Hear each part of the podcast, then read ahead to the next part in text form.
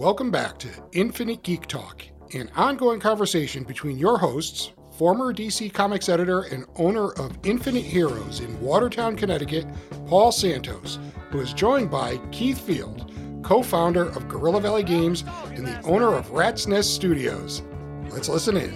You want to know a, a, a X Men Paul secret? Okay. I love the Sentinels in concept. Yes. Why are they able to destroy? They're just They're giant. walking concentration camps. They're just robots. It's But, like, insane. like, how are they beating? I remember reading Days of Futures Past and seeing Thor killed and I, and the Hulk, and I'm like, why, you guys Well, just you guys are just you- tall robots. Don't forget context The- and don't forget timing. The, the idea of giant robot villains throughout the Silver and Bronze Age Bronze was Age. viable. Yeah. Because you could still draw robots running. But- there was never a question of like the Sentinels being viable. It was when they were coolly, more or less dusted off by Byrne and Claremont. Right. That they became a credible threat because of the days of because it was like if there's any threat that was going to wipe out everybody, it sure as hell wasn't the Sentinels. That's what made that well, they retcon- well, then they retconned it with Nim. That's why they created Nimrod. See, I, Claremont. I, I liked that less. The Well, idea of the boxy he- 1950s robots. Well, obviously, I know they were introduced in the 60s, but Yeah. 1950s style robots wiping out everybody. That's what made the Sentinels cool. But it doesn't work. Na- in my opinion, it doesn't work narratively. No, it doesn't. You know- it doesn't. It, that to me, that was the It's like, the, we're, the payoff of it. Though we're able to adapt to Iceman by making a heat wave. Cool. It would be like There's a character coming back and telling you, you know, one day the animal, vegetable, mineral man is going to wipe out the, DC, DC universe. right, you're like, And you're like, what? F you. But in my mind, it makes him the most compelling character in the DC universe at that point, as long as he stays a loser for now.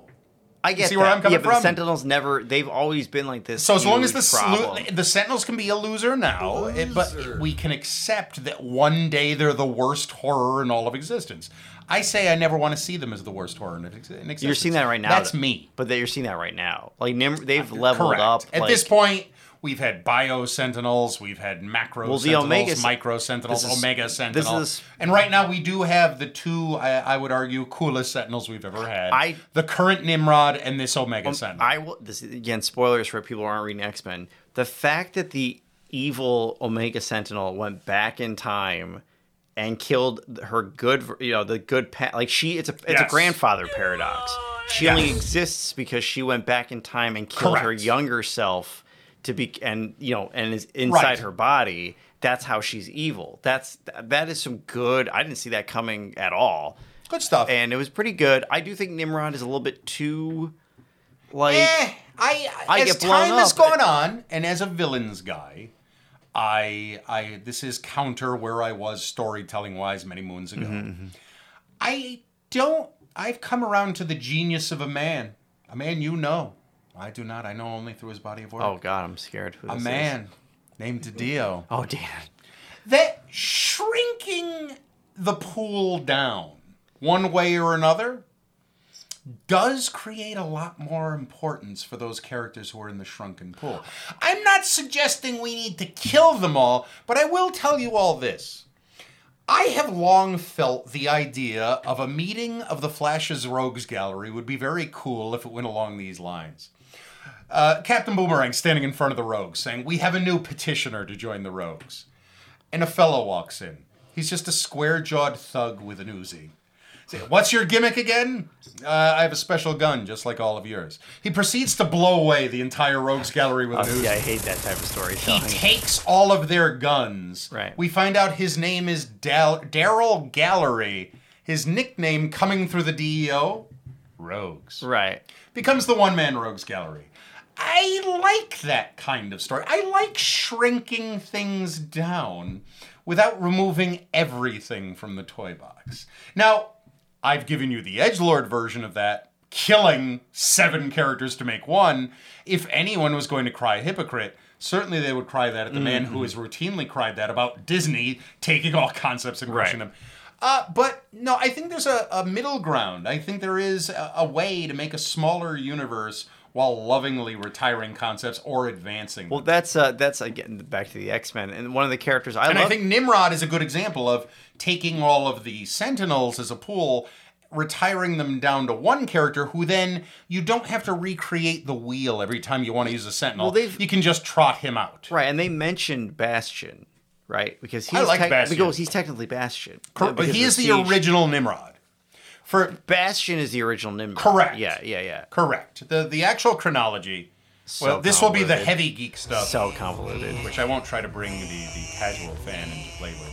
Uh, the original Nimrod traveled back from the days of, of future, uh, future, the days of future past storyline to Marvel circa 1986 or seven, Something like that. somewhere yeah. in there. Uh, he became a superhero. He blew away some some thugs, and the um, Manhattan loved him. That was the storyline that was going to be told. The story of a hero, a robotic hero, who it's you now have a superhero to root for who's hunting mutants. That That's where the Sentinel storyline was going to go. He was techno-organic, like every character that Chris Claremont writes. I mean, I mean, excuse me, uh, uh, very commonly shows up in Chris Claremont stories. Uh, tech meaning he could shift his form and become more humanoid in appearance. He started uh, living with the, I think, the, the Garcia family. And he resolves that he's now going to be a superhero. He has a civilian identity, and he's going to go out and fight mutants and criminals. There's a fight between the Juggernaut and some of the X Men. He goes, he interferes, he almost kills everybody, including the Juggernaut.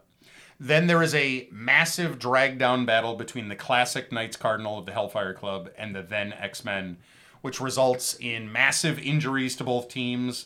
They killed some of my favorite Hell Club mem- uh, Hellfire Club members. Leland.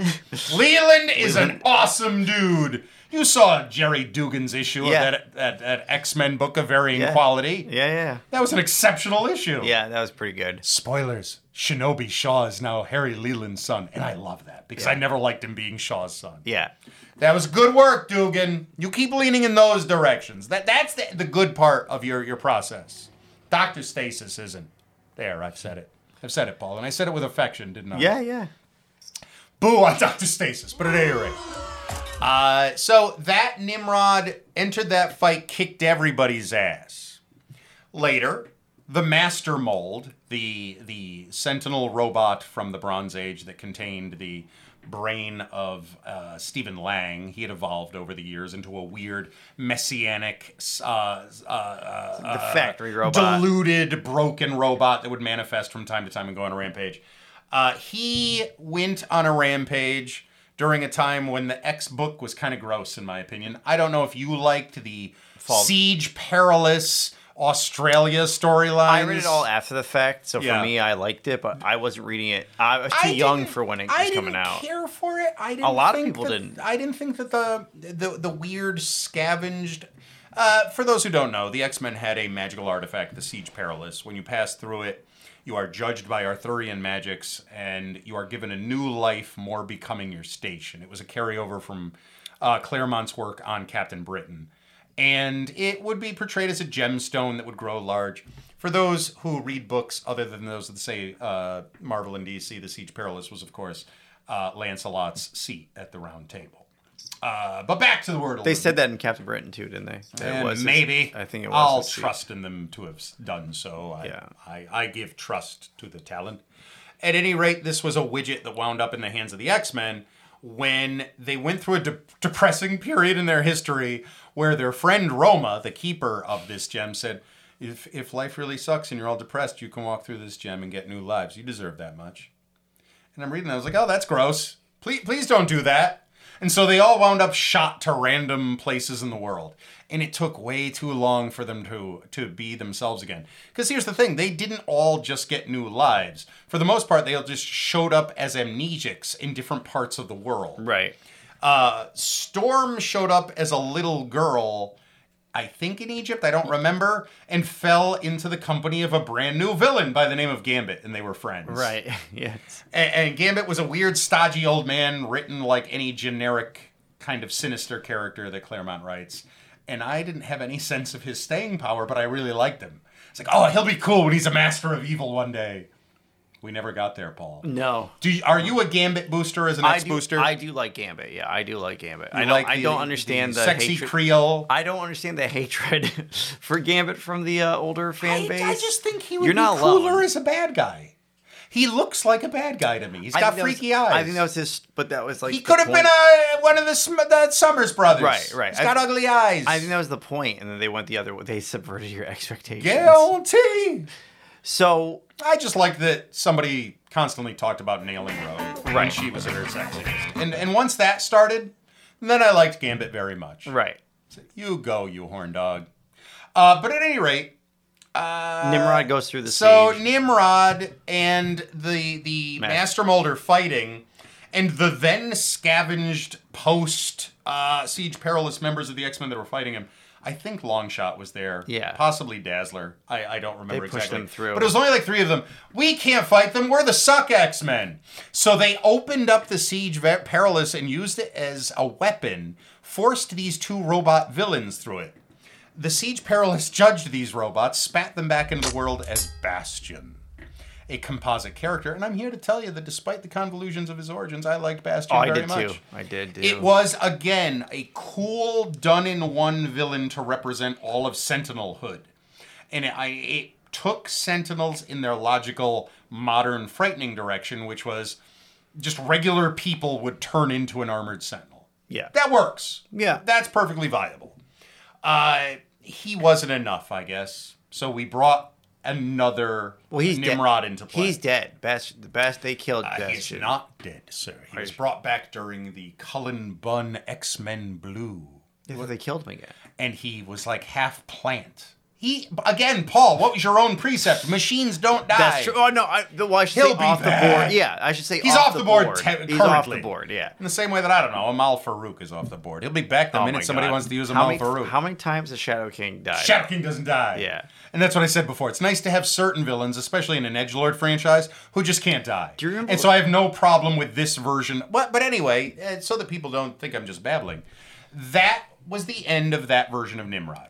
Then, during a book called Harry Potter and the Se- Secrets of the X Men, i.e., new or young X Men. Oh, yes, that, that, that it was a Academy X- X or something. It was, one there were there were a couple of X Men books that weren't that bad, Paul. that nobody likes and every X Men fan hates. in which That's uh, they, uh, they that is said my blanket statement on those because books. it was when Marvel was getting experimental, and I'm never gonna diss them for that. Like, Hey, can we do a Harry Potter book in the X Mansion? And so we got characters with names like Wallflower. Yeah. But anywho, uh, when when the world had had enough, they called in perennial ex-friend Reverend Stryker and a bunch of religious nuts to wipe out all of the Harry Potter kids. He might have been a little too dark. Even for me, that was too ba- that was too much. There might have been school buses full of mutant kids getting blown up. But the, the thing that inspired the good Reverend Stryker was back in the pages of X Force during the Capullo era. Oh. Yeah, yeah. Uh, Project Wide Awake was building a modern Nimrod robot. It didn't have techno organic junk in it. And of course, Cable like was Ter- able to stop it from happening. It was like Terminator-y, right? Like Right. It was all like, It was like, oh, this- all wiry. Like there's this wires. can't happen. Yeah.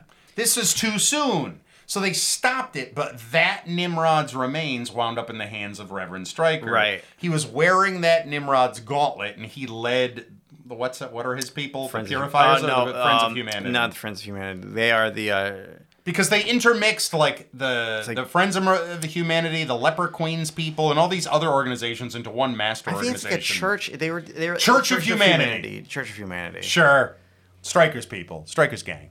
Oh, do you remember? And, and then they killed him after they went to all the effort to build him into a supervillain. Yeah. But at any rate, he led an attack on the school, so that was the second Nimrod.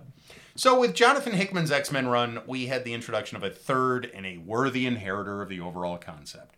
That we introduced a new villainous organization called Orchis. It's also implied that that was always going to be Nimrod. Like that was Right. the origin. Origin. That this Nimrod. is the This birth- grandfather paradox. Yeah, it's the birth of. They've Nimrod. built a Nimrod, a techno-organic super sentinel based on their research of the Omega Sentinels, which were the Sentinels created by Bastion. by Bastion. Yeah. And this new Nimrod has been a kick-ass death machine that we never need another Sentinel uh, storyline as long as we have him around. But my problem is. But you have a problem I have one. Speak to I it. have one problem, and it's it's something that goes back to I think why the '90s is always remembered more fondly for X Men than a lot of people care to admit. Because in the X Men, they're always like the team that's going to get killed, right? Or they're they're they're going to lose the most out of. If you have like the Avengers, the JLA, and the X Men, the team that's losing all the time is the X Men. Correct. Their their to a depressing degree, to the Right. point where they agree to suicide by Arthurian portal. Right. Now, in the 90s, you had a lot of that still going on. However,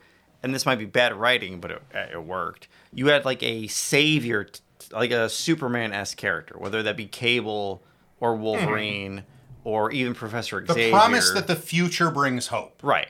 In Hickman, I would argue in Hickman's run, We found the hope. the, That's what I say. right, but where go on. but where's the character that's supposed to beat Nimrod? You know what I mean? Like there's It's- no it's not a clear cut I like don't view it as a problem, but it is definitely one of the examples of the fact that Hickman is telling a very new kind of story. Right.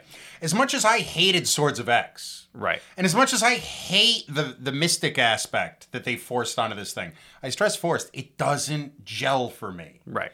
Um, there are magic X folk. There are not many of them. If you wanted that to be a part of this, it should have been their own thing. Well, they I know in the one of the future parts you see like you know the you know the celestial techno organic being Right. and there's all those shadowy characters which I also hate. Just show us the character. Like, Right. I don't want it to be shadows and you find out it's all the young. I am Zerklo, the hitherto unknown first wife of Apocalypse. Right. No, I, no. No, I'd rather you just tell me, oh, that's Nate Gray or that's And as should be coming across to our dear new friends, and you already know, in in my my depth of five whole years of difference in our ages, I have become a bit of an old man, and in my my old manitude, uh, I am quite innocent.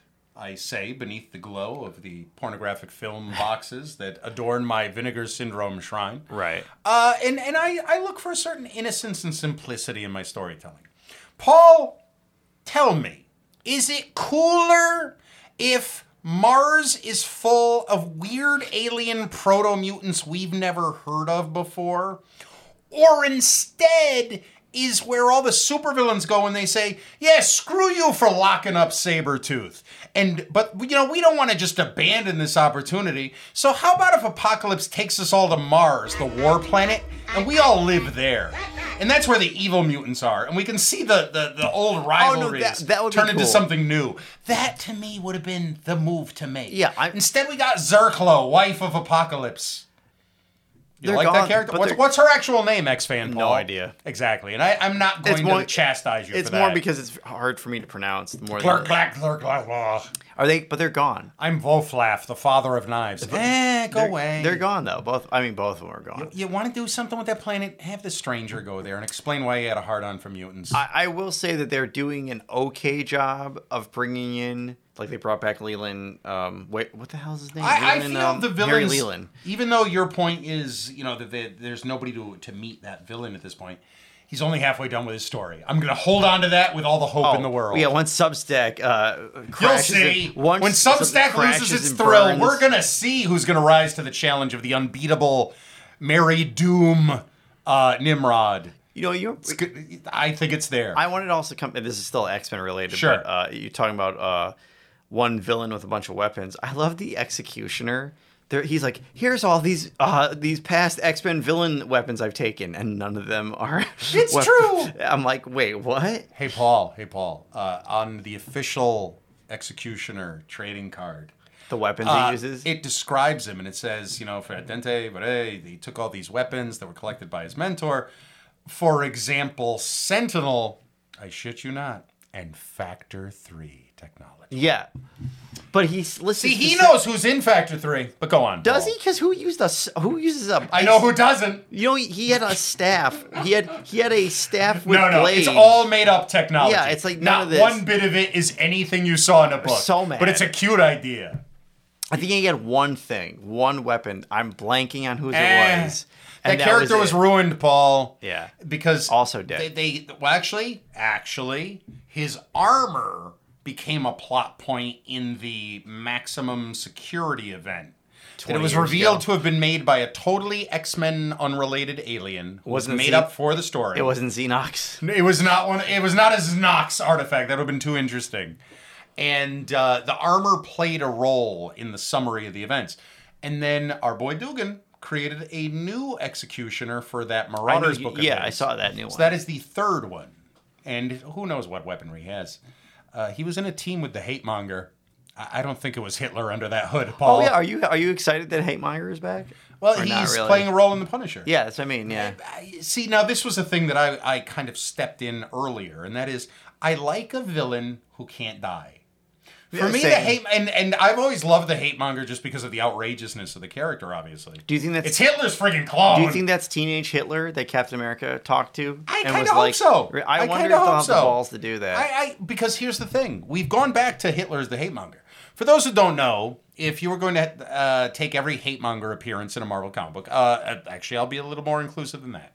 The hate monger is one of the many supervillains who populate the Marvel universe that I love very much. First introduced in, I believe, Fantastic Four number twenty-seven, even though I'm not an issue number guy. it's Fantastic Four for sure. But Uh, yeah. It is the first true Silver Age appearance of Nick Fury, in which he comes back as a government agent who recruits the FF to take out this new villain, the hate monger, who's staged a coup in a doomed uh, Central American country. Uh, when they arrive, they are turned against each other by this villain. He has an H ray that makes them hate each other. Various convolutions of standard silver villainous fight, at the end of which the hate ray accidentally hits one of the hate monger's troopers. He turns his hate upon the person in the room that he hates the most. The hate monger himself shoots him dead. We unmask him. It's Adolf friggin' Hitler. Beautiful done in one story. The hate monger would proceed to come back many times over the decades. As a retcon would establish, that every hate monger that would show up was the same guy. He was, in fact, a clone of Adolf Hitler. When we would introduce the character of Arnim Toby. Zola, who you all know Toby. is. Uh, what, what's that actor's Toby. name? Toby. Toby Toby- Toby. Toby, Toby little cuddly face, Toby little Charlie. kindly man. Charlie. He was in Toby uh, Berberian Sound Studio. Uh, I I forget his name. Toby something. Lovely, lovely character. in uh. Captain America. He played uh, Arnim Zola, Arnim. the evil geneticist. Well, the, the the Arnim Zola in the books, crazy, a, far crazier geneticist, uh, had cloned a brain for Hitler, so that when he died during the events of World War II, uh, his brain activated and he would survive in a succession of bodies. Until that brain was trapped in an imperfect copy of the Cosmic Cube in the pages of Supervillain Team Up back in the Bronze Age, that cube eventually had enough of a charge that it was the central MacGuffin of Mark Waid's run on Captain America, his initial run, where a group of Nazis had begun worshiping that cube as their god, and it had the ability to influence reality. Cap shattered it. When he shattered it, it gave the Red Skull some of that power. He became like a weird, lurky, shadowy Yep. monster. But the Hitler aspect came back as a wraith like being that could assert itself whole from energy. As a villain in Dan Jurgens' Captain America run. And when he would form, he'd look just like the traditional. Basically, he's Hate monger. Yeah. That He had the wraith, chain. He had the chain belt and like the and the demonic. that wraith has gone on to possess, influence, or uh, advise a succession of hate mongers. The one that they put the most effort into was in the pages of Black Panther. It was when he was the new Daredevil. Yes, You remember yep, that? Didn't last too long. No. Yeah, the hate monger was his primary foe. Uh, there were a few done in one hate mongers. There was one that showed up in Matt Fraction's Punisher run, the I was- gimmick of which was was, supposed to be killed a new villain every storyline, but nobody would let the villains stay dead. Dan, I'm here to tell you, you should have left everybody in that bar dead. Mr. Slott, you're a hero of mine. That was a good story when they stayed dead. They weren't. Am I wrong, he- Paul? He, wasn't allowed to kill. You can't kill the Rhino in a Punisher. I say you can. I say that, that- again. I I have taken knee at, at this shrine of the Double D. Shrink the universe. Wow. Uh, the Rhino is a terribly written character who's been ruined by years of misuse. Killing him off to introduce a new Wakandan Rhino, who is the head of the Rhino cult. That has dignity, Paul. You can have big African weaponry. It'd be neat.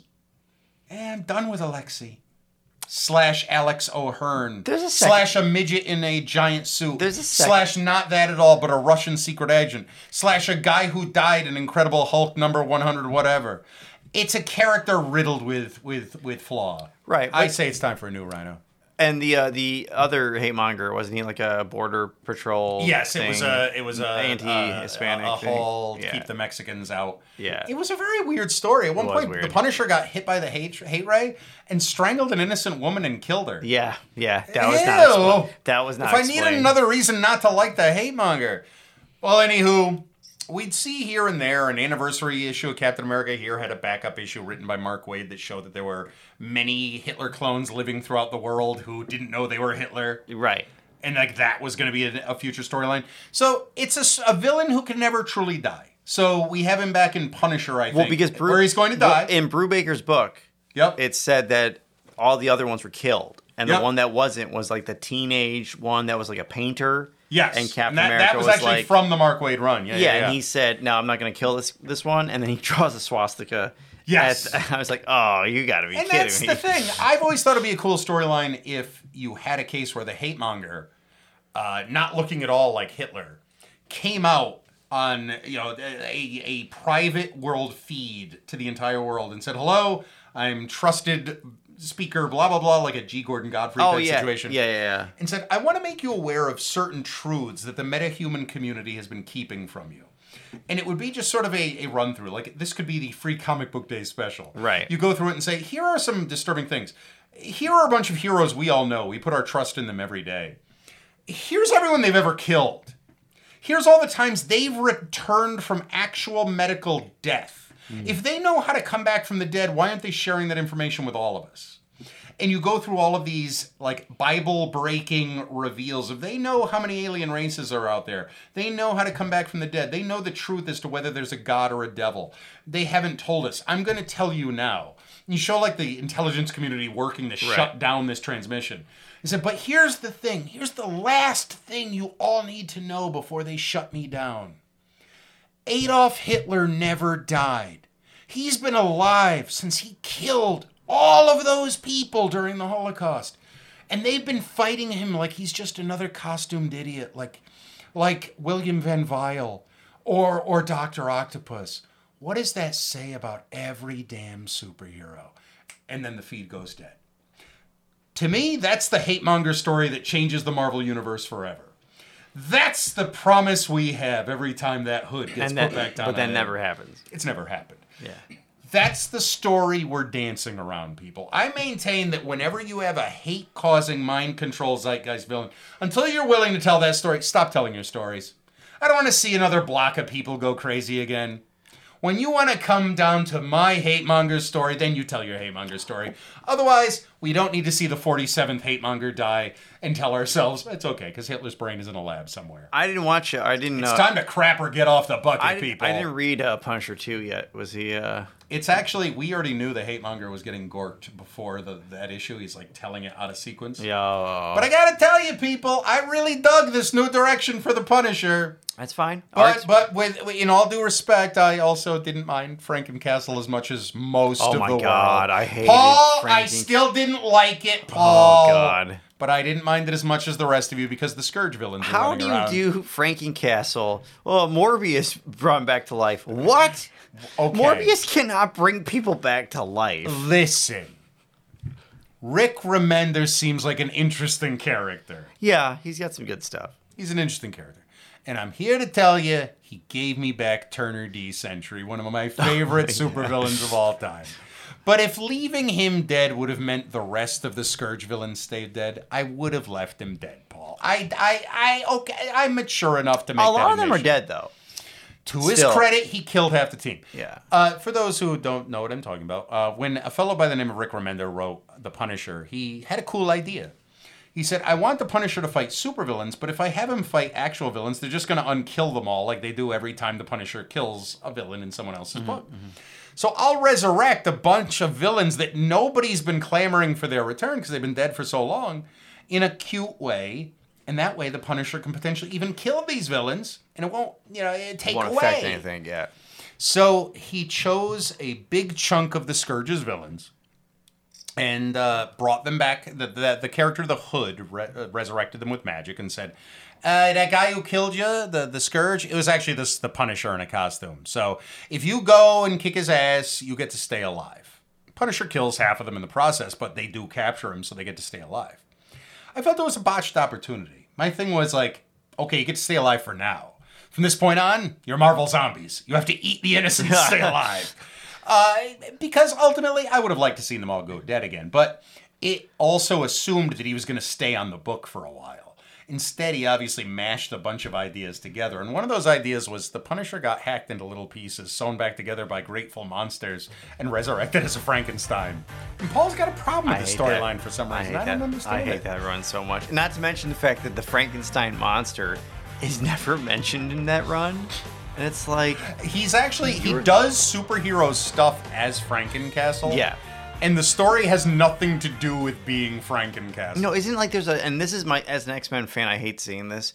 It's like we're just gonna do the X Men again. Like there's a colony of good monsters, and they're getting hunted down by humans. You know, Paul, let like, me bring that up as a thing that's running through modern books as as as late as Everyone's last trying to be X-Men. What's up with the monster community in Marvel? This oh, stupid cartoon. For the Which past ten years or so, we've had this idea that like all of the the Kirby monsters. Is that what you're talking about? No, no, no. Oh, Keith will always live and die by the Kirby monsters. I want to see a Marvel universe populated with nothing but Kirby monsters. So you're talking about the horror, the horror. mon- Zzutak is life. So you're talking about So I'm talking about the vampires, the zombies, the werewolves, Yeah, the yeah. ghouls, What's- the goblins. For the past 10 years or so, we've been having collections of them show up in like the Morlock tunnels yeah, and on islands and even in the Mole Man's realm. right, right. And it, used for a long time in Deadpool Yep. To, in my mind, tone deaf effect. I'm Yeah, sorry. Sorry, Garrett. Sorry, Mr. Duggan.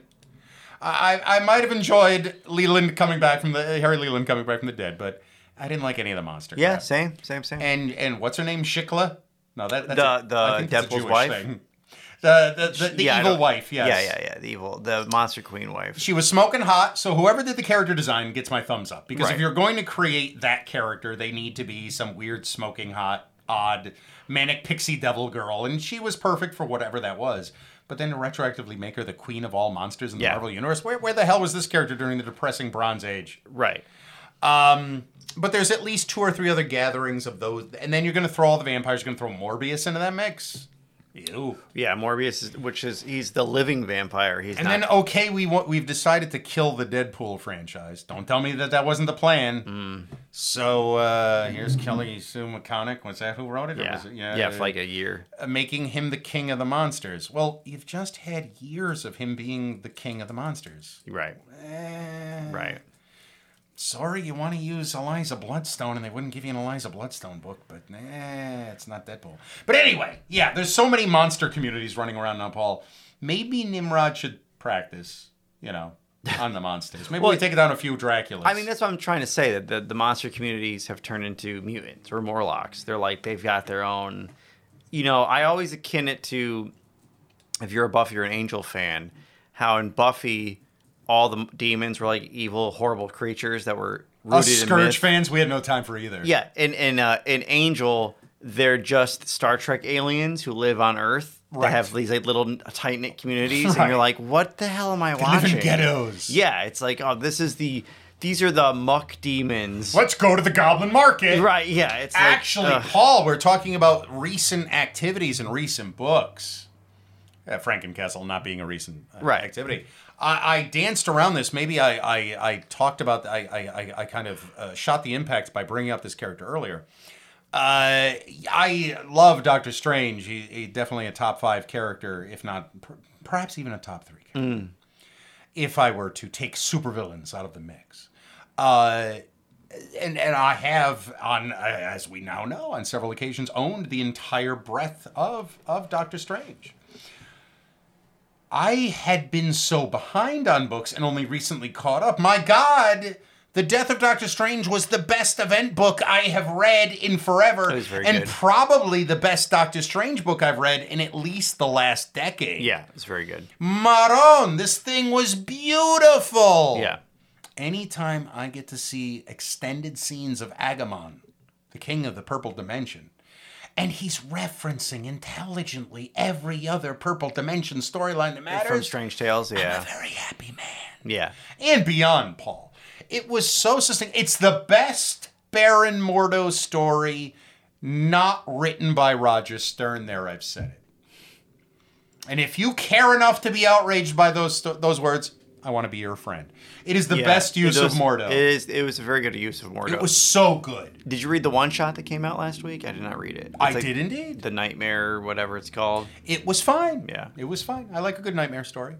Although Now, this is not a spoiler, and I've avoided spoilers, but I'm going to say this now as, as, as a record. Yeah, it doesn't look good. So I'm going to explain some stuff. Now, uh, when we have this conversation, between the time that we have it and the time you hear it, a few weeks might go by, people. We've got a lot to share with you. So we make it a point to hit certain events so you can kind of intuit when we were saying certain things. So as we say this, Paul and I are in a minefield. We're very trying very hard to avoid the last 3% we don't know about the forthcoming Doctor Strange movie, which opens in two days. Mm-hmm. So, with that having been said, when a a, a nightmare one shot comes out a week before a movie, Yeah. and there's no reason for it to come out, I know I see a certain move getting telegraphed that I really don't want to see happen. Yeah. I'm like 80%, maybe even 90% sure that Nightmare is in this movie. Right. And I now when I was looking at the initial previews for this movie, I was sure Nightmare was not going to be in that movie. Right. Friend of the podcast, sweet faced little Matt. The three of us were talking about the Oh, the, yes. the, the forthcoming movie Yeah, yeah. in in in the store. And I said, and he, when he's like, "Well, who do you have for the villain?" I said, "I honestly do not think we are going to have any other villain other than an evil Doctor Strange. And no, I do not think we are ever going to specifically be able to prove that he is the evil Doctor Strange from the stupid What If cartoon that was stupid. I, I he will just be an evil Doctor Strange. And if he does, if he is, well then uh, I'll be happy to be proven wrong that in the continuity of these movies we have the stupidest version of Thanos ever who got chopped in half by a single laser beam. Yeah, I agree Now- with you in that 100%. So that having been said, I I think there's a pretty good chance we're going to see Nightmare in this movie, and and Gargantos would be enough for me if he survives Oh, to mean, fight another you day. Mean, you mean Shuma Gorath? Shuma Gorath, Who is his, his his his uh, non-union Mexican uh, low-paid equivalent for Gargantos. And it's you know what's the funny part? It- it's it's the trademark. You- yeah, you- because but it's but it's also not been. Shuma Gorath. Shuma Gorath is not a Street Fighter No. versus Marvel uh, character that just shows He is up. in my head canon, Paul. Right. He's just a, a plucky squid who fights Doctor Strange from time to time. anyway, getting back to it though, uh, uh, the, the the death of Doctor Strange was exceptional. Yes. Any series that starts with the death of, I I don't want anything to do with it. And this was the anti. It was very the death good. Of. It was very very It good. It begins with the sweetest little boy, our friend Bats, being depressed and said, "What's wrong, Bats? Uh, let's go for a walk, Doc." And as they walk, it's just you're my best friend. I love you so much, and I just I, I don't want anything to happen to you, and I'm really worried something's gonna happen to you. I think you're gonna die. I just can't shake the feeling. And him saying right off the bat, "I might." We, that's why we just gotta enjoy today. They immediately hit you with the simplest Yeah. seeming cliche Zen moment. And I'm here to tell you, ladies and gentlemen, the day you stop letting that simple statement into your heart is the day you stop believing in everything that is real and magical in this world. And from the promise, and whenever somebody's going to hit me with that, I'm like, all right, all right, be the guy who rises to, raises to the promise of that simplicity, that simple give. He does. He rises Right. to a times 10. Right. It's beautiful. It is very well done. I'll give you that. Uh, Doc's one of my favorite characters. I'm proud to say we've been living in something in the way of a Doctor Strange renaissance now that I'm all caught up. I will tell you this this is going to sound like a slap. We don't slap people. Even when we don't like their combined efforts in the form of Justice League number 75, we'll still engender some hope. Because I'm here to, to say what will sound like a slap. Mark Waid's run of Doctor Strange is probably the weakest run of Doctor Strange in the past 10 years. Yeah, I remember and if I, that. and if I can make that statement, we're living in a good era for Doctor Strange Right. because that's a perfectly serviceable run of Doctor Strange. yeah, I would agree. With the exception of the whole Herald of Galactus thing. You like that too much, Wade. Stop with making people Galactus's Herald. Remember you? Johnny? Oh, I do remember that. I'm not just blowing smoke here. I do remember Stop that. it, Mark. But I liked the man with the stamp pad very much. Those who read the run will know what I'm. Uh, but yeah, if that's the weakest run you got, then we're living in a good age. Yeah, I agree. was very worried about hey, Donny Cates' run. He's the one who gave us the puppy. Yes? He is the one. Yes, yeah, I think so. Bats, the ghost dog, is a marvelous character, with I suppose pun intended. All of these little elements. So now Doc is spoiler, spoiler, spoiler, dead. And while he's dead, the whole gimmick of the the replacement character thing. This is not. Uh, for those of you who are more uh, shall we say, gatekeepery and all of your cruelty, like me. Uh, it is not simply a wokedness diversity call that sees Clea taking over the, the role of Doctor Strange. Nay, sir. Uh, uh, it, it is an organic storyline element because the first and, and opening treatise of the new Clea led Strange book is yeah, I don't accept he's dead. I'm going to bring him back. It's only a matter of time. That's refreshing. Yeah, me too. So even though I do feel her characterization is a little off the mark, now you can argue that we haven't had a, a solid characterization for the character. I would disagree. I think I know who Clea is. I think a lot of other folks do. Uh, she's a little too violent. I, I don't know where this bloodlust is coming from, but it's a solid book, and I like that as a gimmick. I'm here to bring him back from the dead. Yeah, I dig that. yeah. The arrogance that she's manifesting, maybe it's coming from somewhere. That's a possibility. Well, this is a. Pro- I, I am willing to in, to hold out hope that he will speak to whatever concerns I have with that book. Well, there's- those there's- concerns are few. this is a problem too that uh, happens way more often at DC than it has Marvel.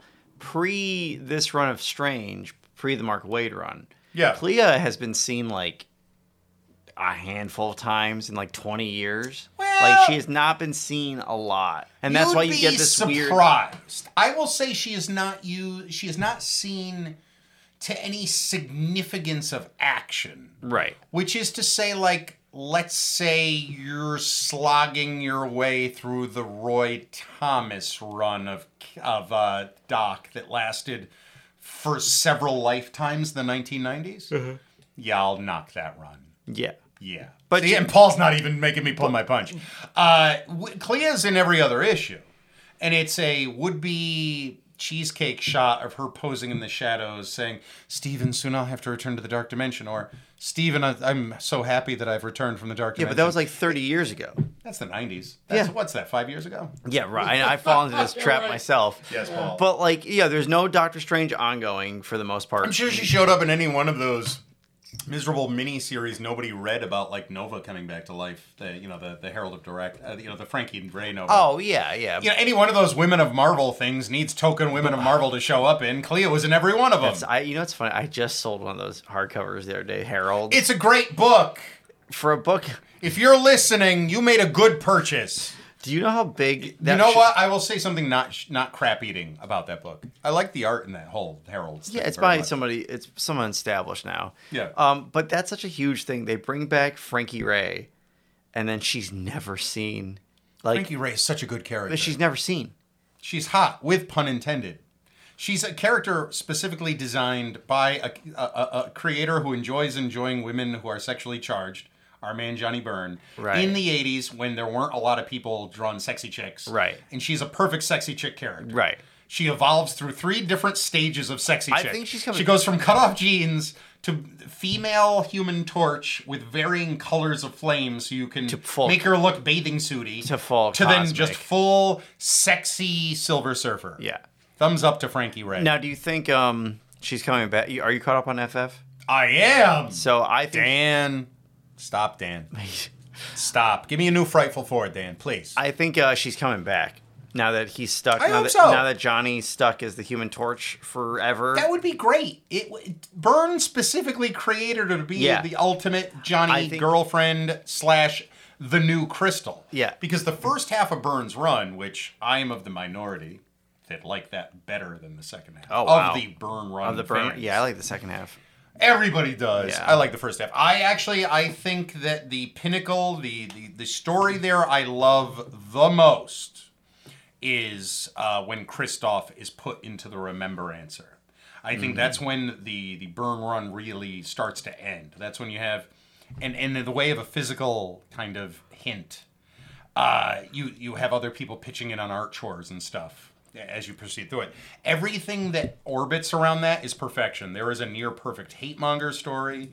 The the whole Sue Psycho Man thing, everything is around the meat of that. And my favorite beat of it is that during a period in which Doctor Doom is the closest he's ever been to being truly dead, other than being truly dead, uh, like in his recent series where he's in Right. hell, it was cheap in an otherwise almost perfect series. Um, uh, what point was I making? Perfect. Oh, when Doom dies.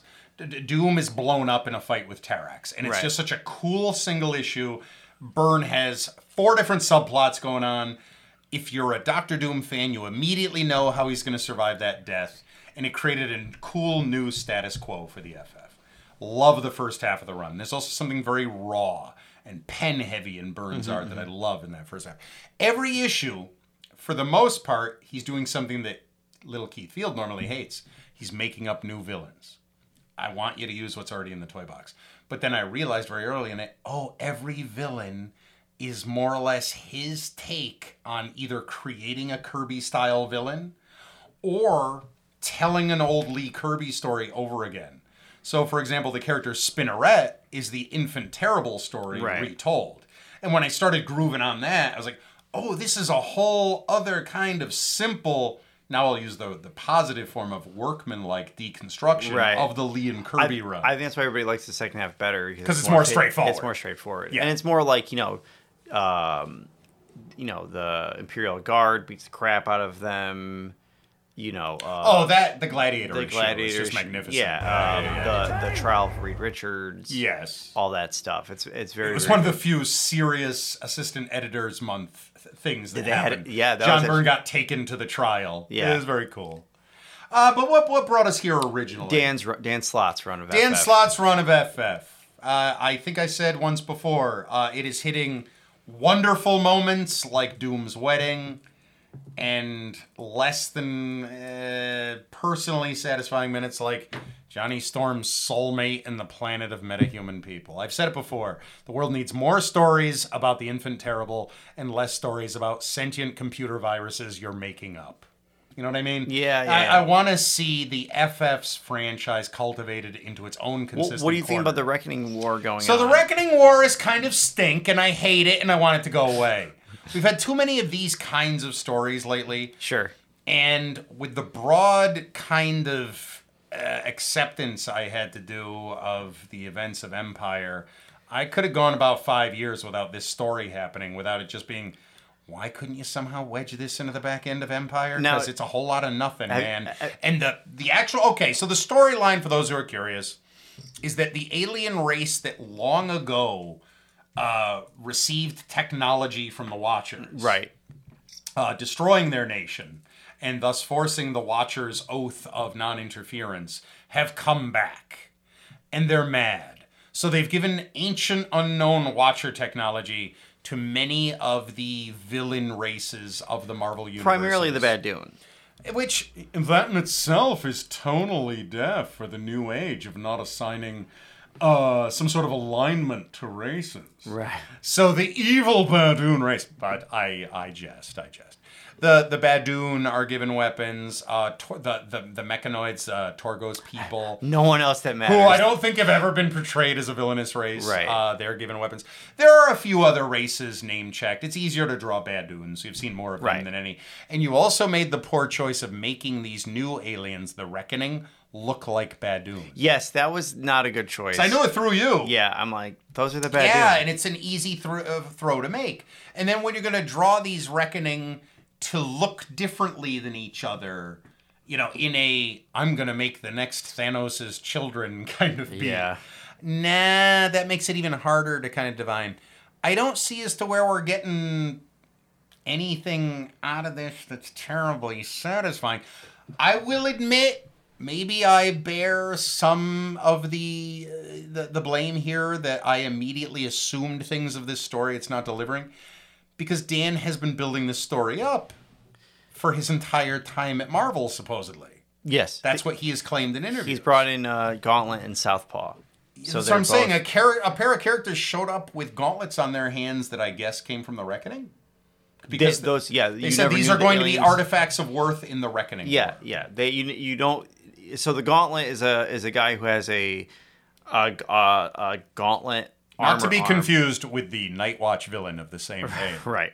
Uh, and this gauntlet is basically like a green, not really a Green Lantern ring, but like it's a, an alien Very powerful force weapon. Yeah, it could do anything though. It That- can make like they that make could gravity. meet the expectation when he was introduced as a drill sergeant for superheroes that every hero respected as being an alpha hero. Right. So it was a widget that made that happen. So that was the right uh, arm. Yep. There's a left arm piece called, and that hero is called Southpaw. Yeah. I have no idea what Southpaw's powers are. I don't know if you know. some version of whatever It's- Gauntlet does. No, it's not. It's a little bit different than Gauntlet.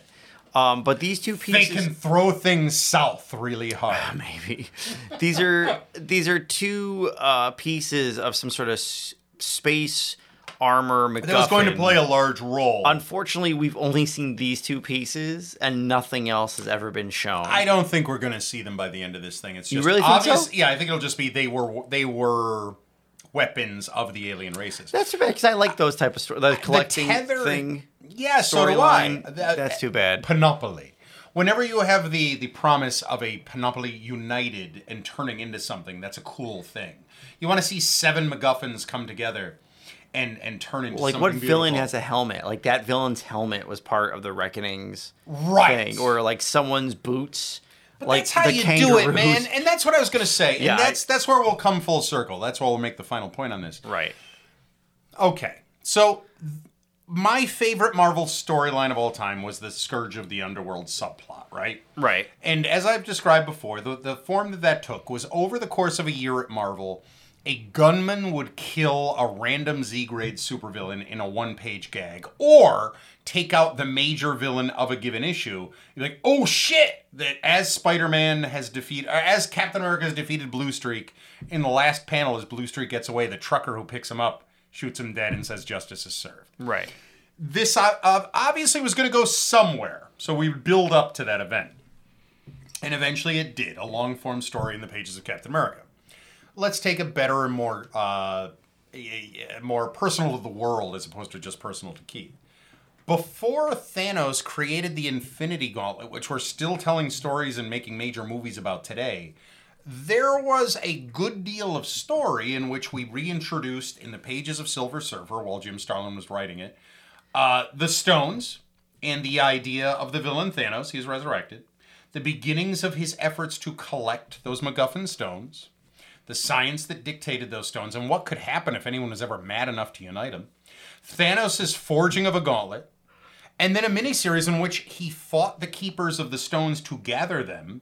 And then, once in positions of those gauntlets, began his effort to remake the, the reality, which then spilled out in the form of the Infinity Gauntlet. A storyline that ultimately meant nothing because it was all done away with the snap of a finger, and you knew it was going to mean nothing because California fell into the Pacific. So, if we're going to come full circle, I would offer you this. Reckoning War would have worked if for the past year we saw reckoning weapons turning up in the hands of villains in multiple books being turned against their villains. We have had aliens show up in every title. We have had Yeah. we have had uh, extra dimensional beings shown up in the hand, in, in every title. What if not even if it had anything to do with their plot, their new costume, their new weapon or their weapon enhancement all came from the Reckoning, summing up then in an event called the Reckoning War, where we're going to face the aliens who empowered all of these villains Yeah, and villainous cool. forces. Flip side, if we had seen over the course of a year in the DC books, Ares and Neron and Doomsday and every other villain who's a member of the Army of Darkness get shackled in a one-page gag Oh yeah, I and collected. No, I You know agree. what would have mattered a lot to me? Justice League's number 75. Yeah. And that will also make that third point when I misunderstood you on the idea of stories that haven't been told being referenced. Then I wouldn't have to create in my mind the chaining of those villains. It's been provided. I wouldn't have to create in my mind the credible threat that the Badoon now represent because I used my visual medium to tell a visual story. It seems to me we're trying to fill trades anyway. Part of decon- decompression could be a series of one page gags scattered over a year. And the next thing you know, doesn't matter what book you read, you're emotionally invested. the There prob- you go. The, the problem is that and I don't know how it is uh, at Marvel, but I know at like DC, things would change so quickly that like you wouldn't be able to put those gags in. You know what that says even- to me? Maybe we start letting people have the time they need to tell stories slowly rather than oh, shift gotta quickly. feed- you gotta and if that, that- means feed- figuring you out a gotta new way to sell stories, I say it's you time. got you have to feed that daddy WB and Disney man. You can't stop that spigot. Sure. Can't stop that spigot. Oh, we have things like the current season of Young Justice to feed WB. No, but that's not the same. That's Uh, it's a how- different WB. I say as long as Mammon is fed, his temple is strong. No, that's not the same. All It's- right, Paul. We don't have DC Comics has nothing to do with the Young Justice Well, show. as long as they're publishing Batman, then DC is just carrying on as normal. I know, but it's these are the problem is it's just inside baseball stuff I of like you know know. not being able to do. I like, know. What was the um the Doctor Oz, the uh, Doctor Oz the um the Oz effect? Remember in Superman? That, that is a, a darker chapter, in my opinion. But they tried seeding that. Remember how he said uh, uh, Zealot slash Pandora was the one who initially Right, had caused the New 52? Manhattan. It eventually turned out to be Dr. Manhattan, and it turned out that was cool, and it was a, a good story. But originally, there was another player between those two beats, and his name was Oz. But they tried that, right? They they grabbed And Mr. that Mix- was their version. It's true. You know, that would be the devil's advocate. That was the equivalent of the chains grabbing yeah. people. They grabbed Because for a year, Oz, a mysterious man in green, would show up in books. And he was grabbing people and throwing them in cells. And he was putting whammies on people. And he was changing reality. And it was being heavily suggested that he was, in fact, the person who monkeyed up and caused the new 52. but he wasn't. It was a But he wasn't. now, was- there are many ways to say why he wasn't. Paul, I'm going to suggest that much as the makers of Shang-Chi changed the color of Fin Fang Foom to black digitally and called him the Dweller in Darkness, a similar thing happened Oh, when the world figured out who Mr. Oz was. Yeah. Because Mr. Oz was Ozymandias, or if you prefer, Ozymandias. Yeah. The uh the I'm going to say villain, even though I prefer to say hero of the original Watchmen. right. The characters whose grim total uh, his version of the grim totalitarian view of the balance of power was such that you have to create a greater threat to unite two And I- rivals is something I've always felt And- very strongly in support of. And I'm not pulling back the curtain or anything. I honestly don't know what happened. I think to it was just that it got out because everyone figured it out. Yeah, so I think the retcon was delivered. Yeah, but it was Jor-El. Like And, that's well, that's the thing. That is crazy. Then crazy. it was playing up the color green, and the character was named Oz, and all of his appearances were strictly being held by Geoff Johns. I was sure the retcon was going to be, oh, you thought it was Ozymandias? No, flip, it's actually the Wizard, a Golden oh Age wow, villain. that'd be huge. Yeah, And I better. thought it was going to be that. And then that was going to be how the JSA came back to the Right, DC, right. DCU. So I was holding on to hope for that. It wasn't. It was Jor friggin' L, the father of Superman. Yeah, it was. It. There's no cue in the Superman music when Jor-El is a murderous horror Yeah. who is changing time and space and reality. Now, initially, it was suggested that this had to do with the Doctor Manhattan scenario as well, that they were trying to fuse. Well, the this is the ideas. new. This is the new Fifty Two Jor-El. So Correct. not. So I know this is confused. So new Fifty Two Superman is not Superman. He is a construct created by, By Mr. Mxyzptlk. By Doctor. By uh, yes, by Mr. To who in turn Dr. Manhattan. was subtly influenced because he was trying to create a force that could deal with the changes, i.e., Superman Blue and Red. Right, right, and the and uh, what's normal Superman? Him and Lois lived in like a weird pocket Okay, dimension. here's where things get Horrible, weird. Yeah, So, we kind of going back to when we were talking about crises. and they made the best After they could the of new it. but- 52, there was a solid little storyline in which it was revealed. They went back to what the original plan was. They revealed that Mxyzptlk had been monkeying with Superman since the beginning of the new 52. Right. It revealed that it specifically divided him into two Supermen. This is a retcon, and this is obviously not what the original story was. Right. But as a result, there was a Clark Kent running around who had limited Superman powers. He almost seemed evil at times. And there was another Superman. Mxyzptlk comes back, big, bold, largest life, written by Dan Jurgens, knocks very it out of the good. park Very with a great storyline. Yeah. in which he says, Yep, I was trying to safeguard against this greater threat, so I turned you into two. And by the way, I'm a villain. I hate you, Superman. And as soon as he did that, I was happy. It's like, that's what Mitzelplick needs. Because between you and a lamppost, the reason I say Mitzelplick is because that's how they used to say it on the old Super Friends cartoon. That's the Mitzelplick I know, who is sinister between the Frank Welker laughs. Right. Um, so I, I thought it was great. And then at the end of it, Mr. Oz captures him and puts him in a cell. right. And that's what Mr. Oz was for a couple of years. He would collect weird off characters and put them in cells. Doomsday. Doomsday. Somebody else. He grabbed a new character who was named like Infinity or something. He was some generic villain. They had a multiverse Right. angle. Grabbed Tim Drake, Oh yeah, that one. gave him some of those half gay genes, turned him by. Yeah. Uh, let me say, not that it will slow the wheels at all, uh, as part of the target audience for that sort of thing, kind of can't stand by Tim Drake. Yeah. No one. know? No one can, unfortunately. Yeah, and, and also, let me say again, as the target audience for that sort of thing, kind of can't stand by Kent Boy. Jon Oh, yes, Kent yeah. in no way was being set up as a, a bi, trans, or anything else character. Yeah. I don't care how young he was. I don't care how old he was. Uh, him coming back and winding up in the future, I eventually stomached it, even though Bendis' character is in no way the character I was starting to fall in love with. Yeah. Yeah. Uh, when he planted one on Saturn Girl, fine. That's no, sorry, he's not by. Right. Stop. You're not saving anyone. You're not making the the transition into accepting who you are any easier Right. by making every character gay or bi. You're Right. cheapening it, man. Sure. Sure. Sure.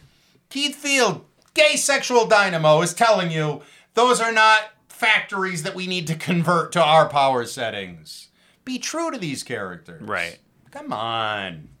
But uh, But that's my uh, argument. for, that is the thing, is that ultimately Mxyzptlk was responsible for the dividing. Oz was there. Uh, a, a new talent is brought into the Superman family. Our friend, Mr. Bendis. And Oh, yeah. Mr. Bendis promptly, and in the minds of many, rightfully, or perhaps, eh, what else were you going to do? Killed off that reborn Jor-El character. Right. I would like to point out that is in no way what I would do to the Jor-El character Right. No one would do if that. if you've gone to the history precedent shift that has seen Jor-El, the father of Superman, resurrected, whether Mxyzptlk played a hand in it, whether Dr. Manhattan played a hand in it, whether uh, Abracadabra played a hand in Right. it. You don't undo that. Once Bucky's alive, you don't kill Bucky. Yeah. Right. Once you've gotten one past the gate and Gwen is running around, you don't kill Gwen again. You put her in a relationship with Peter and the Black Cat and you cuck the hell out of Peter. this is what you do with Peter, Paul.